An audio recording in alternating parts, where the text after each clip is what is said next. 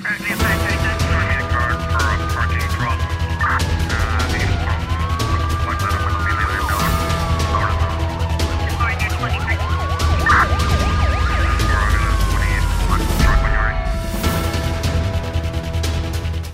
A Embaixada de Cabo Verde em Lisboa está a averiguar junto das autoridades portuguesas se há cabo-verdianos entre os trabalhadores estrangeiros vítimas de uma rede de tráfico de seres humanos desmantelada ontem, desmantelada eh, na quarta-feira eh, em Alentejo. Segundo um comunicado da PJ de Portugal, a operação policial envolve cerca de 400 operacionais em várias cidades e freguesias da região do Baixo Alentejo, em cumprimento de 65 mandados de busca. Pelo menos 35 homens e mulheres foram eh, detidos. Os suspeitos com idade compreendidas entre os 22 e os 58 anos eh, de nacionalidade estrangeira e também portuguesa encontram-se fortemente indiciados pela prática de crimes da associação criminosa, de tráfico de pessoas, de branqueamento de capitais, de falsificação de documentos, entre outros. No mesmo comunicado, a PJ portuguesa esclarece que os suspeitos integram uma estrutura criminosa dedicada à exploração do trabalho de cidadãos imigrantes aliciados nos seus países de origem, tais como Roménia, Moldávia, uh, Índia, Senegal, Paquistão, Marrocos ou Argélia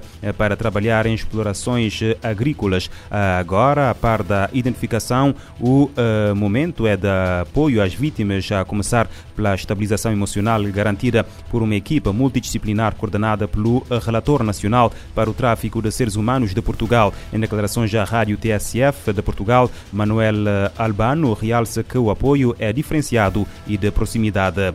O relator para o tráfico de seres humanos alerta que o eventual retorno voluntário dos trabalhadores aos países de origem deve acautelar de forma securitária eh, para uh, afastar outro tipo de tráfico. A secretária de Estado da Igualdade e Imigrações disse esta quinta-feira à Lusa que apenas 57 dos 334 imigrantes alegadamente vítimas de uma uh, rede de tráfico de pessoas que atuava no Baixo Alentejo e desmantelada pela PJ aceitaram uma solução habitacional eh, proposta pelas autoridades eh, nacionais de Portugal. Mais de 15 mil pessoas desapareceram durante a guerra na Ucrânia, que entrou esta quinta-feira no seu nono uh, mês. A informação foi avançada pela agência uh, de notícias Reuters, que cita dados da Comissão Internacional de Pessoas Desaparecidas. Segundo o diretor da comissão, do total de pessoas desaparecidas não se sabe quantas foram transferidas à força ou detidas na Roménia, quantas estão vivas e separadas das famílias e ou mortas e enterradas em sepulturas improvisadas improvisadas. Em entrevista à Reuters, o responsável adianta que o processo de investigação de pessoas desaparecidas na Ucrânia poderá demorar anos, mesmo após o fim da guerra. O conflito entre a Ucrânia e a Rússia eh, começou com o objetivo, segundo o presidente russo Vladimir Putin, eh, de eh, desnazificar e desmilitarizar a Ucrânia para a segurança da Rússia. A operação foi condenada pela generalidade da comunidade internacional. O Programa Mundial de Alimentos pretende alcançar mais de 8 milhões de pessoas ainda este ano na República Democrática do Congo. A agência apoia no acesso a alimentos, na melhoria da nutrição e na resiliência a longo prazo. A meta é ajudar os beneficiários a passarem da dependência do auxílio humanitário para que se sustentem de forma independente. Estima-se que um milhão de congoleses receberam apoio monetário para a compra de alimentos em 2022. A assistência oferecida em parceria com a União Europeia abre opções de acesso à comida e para atender necessidades dos beneficiários em áreas como saúde e educação. Este ano, pelo menos um milhão e meio de pessoas deixaram suas casas devido aos confrontos entre forças do governo congolês e grupos armados. A situação observada nos últimos 25 anos piora, com a separação de grupos armados que atuam atacando civis, impedindo o acesso aos acampamentos. Três em quatro deslocados internos vivem com famílias anfitriãs. Muitas delas enfrentavam dificuldades para sobreviver já antes de acolher os necessitados. Da ONU News em Nova York, Eleutério Gavan. A violência no leste congolês é um dos principais motivos que limita o acesso apropriado à comida. A multiplicação de grupos armados agrava a insegurança. Ainda, eh, aliás, eh, em Moçambique, a leitura da sentença do caso eh, das dívidas ocultas, o maior escândalo financeiro do país, arranca 30 de novembro e terá duração de cinco dias. O processo envolve 19 arguídos, entre eles o antigo ministro das Finanças, Manuel Shank, acusados de envolvimento num esquema para roubar o Estado em cerca de 2 mil milhões de euros. Anúncio feito por José Macaringa, na qualidade de porta-voz do Tribunal Judicial da cidade cidade de Maputo. O Tribunal Judicial da cidade de Maputo torna público que a leitura de sentença deste processo vai ter lugar no dia 30 de novembro, pelas 9 horas. A leitura vai acontecer no mesmo local onde decorreu a audiência de discussão e julgamento, que é a tenda da BOO, e, portanto, a transmissão vai ser em direto, nos mesmos moldes em que a audiência, discussão e julgamento também decorreu.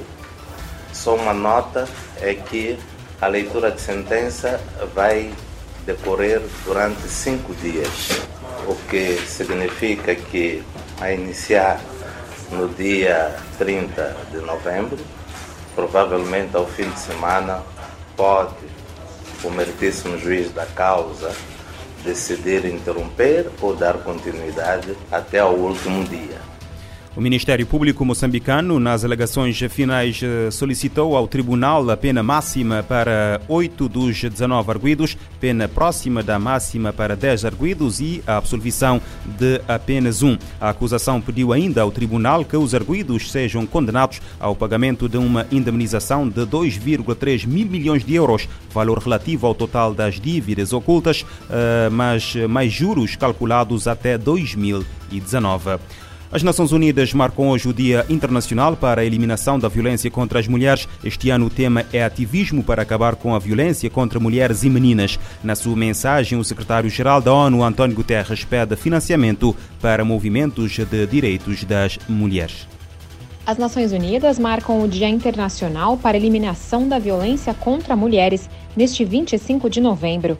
Em mensagem para a data, o secretário-geral da ONU, Antônio Guterres, destaca que a discriminação, violência e abuso contra metade da humanidade tem um custo alto.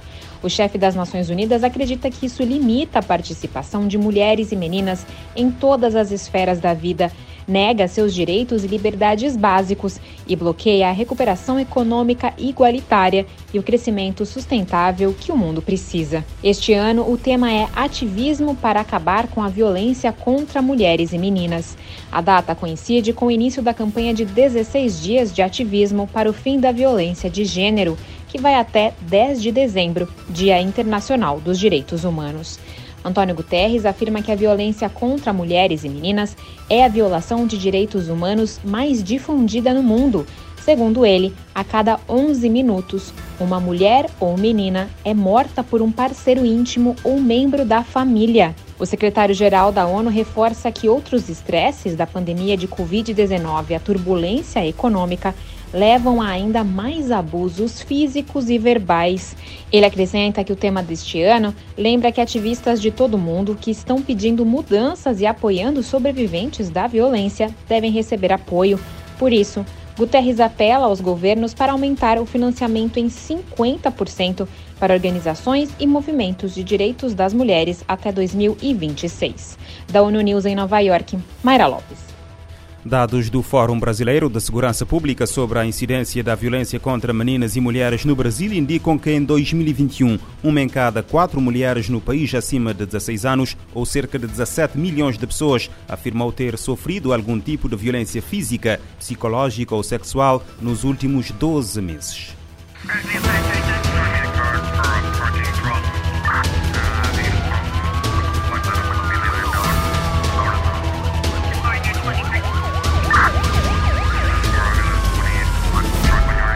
Este programa está disponível em formato podcast no Spotify e em radiomorabeza.cv.